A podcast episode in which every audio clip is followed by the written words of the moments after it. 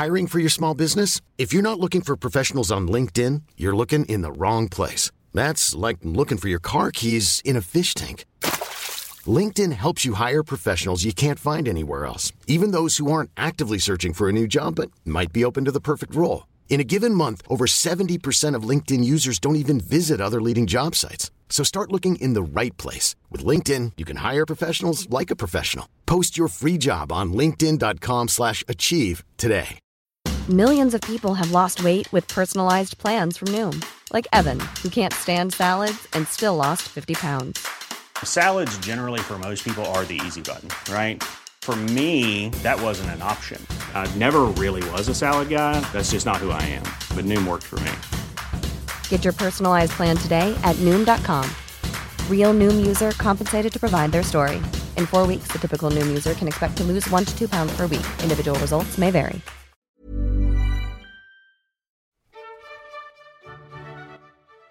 This episode is This Too Shall Pass, Book of Hours.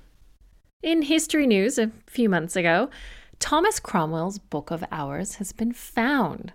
Seen in the famous Hans Holbein portrait of Cromwell painted between 1532 and 33, the book is in the foreground of the picture, and in the picture contain two silver clasps.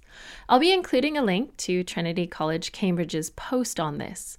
This Book of Hours has now been carefully researched since it was identified by a curator from Hever Castle. Now, I don't want to just talk about the discovery of this, which is really exciting. I will include links to the research and a YouTube video about it, though. Instead, I want to talk about what a book of hours is. First, I should explain what hours are, since I do think you all know what a book is. Thankfully, it's not got a special meaning here. Hours are the times of day in the Catholic tradition that prayers are heard. Most common members of society would hear these when they could based on their work. For the wealthy and the priesthood and the clergy, though, these prayers would be heard at 2 a.m., 3 a.m., 5 a.m., the first hour of daylight, 9 a.m., noon, or midday, 3 p.m., 6 p.m., and 7 p.m. Now, not every wealthy person heard all of these, but Matins at 3 a.m., Lauds at 5 a.m., and Vespers at 6 p.m. were the hours most would try to hear prayers. So, a book of hours is a book that records the prayers for respective hours throughout a year. It would give those who could afford a book the prayers that would be said on any given day it would also include hymns and lessons based on the text. Most wonderfully for us, these were often illuminated and therefore beautifully decorated. There were, of course, less expensive books that weren't as heavily decorated for those in the lower classes. While these books were most often written in Latin, some were written in the local vernacular. As I mentioned in Margaret Beaufort's episode, she wrote notes in her Book of Hours there was often space each day to record special events, like the birth of her second legitimate grandson. She also erased Richard III's name from his Book of Hours after Bosworth, you know, when her son Henry VII gave it to her.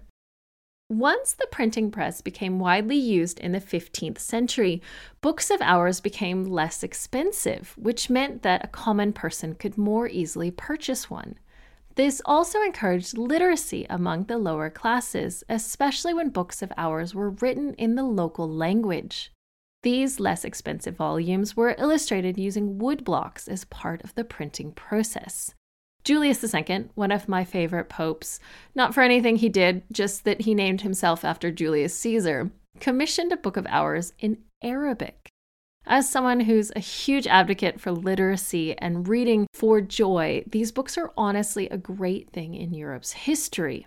While writing the Bible in the vernacular would become an ongoing point of contention not long after the printing press gained widespread usage, the use of vernacular in these books is something to be grateful for. With that, I hope you'll join me next week for more on Charles of Orleans.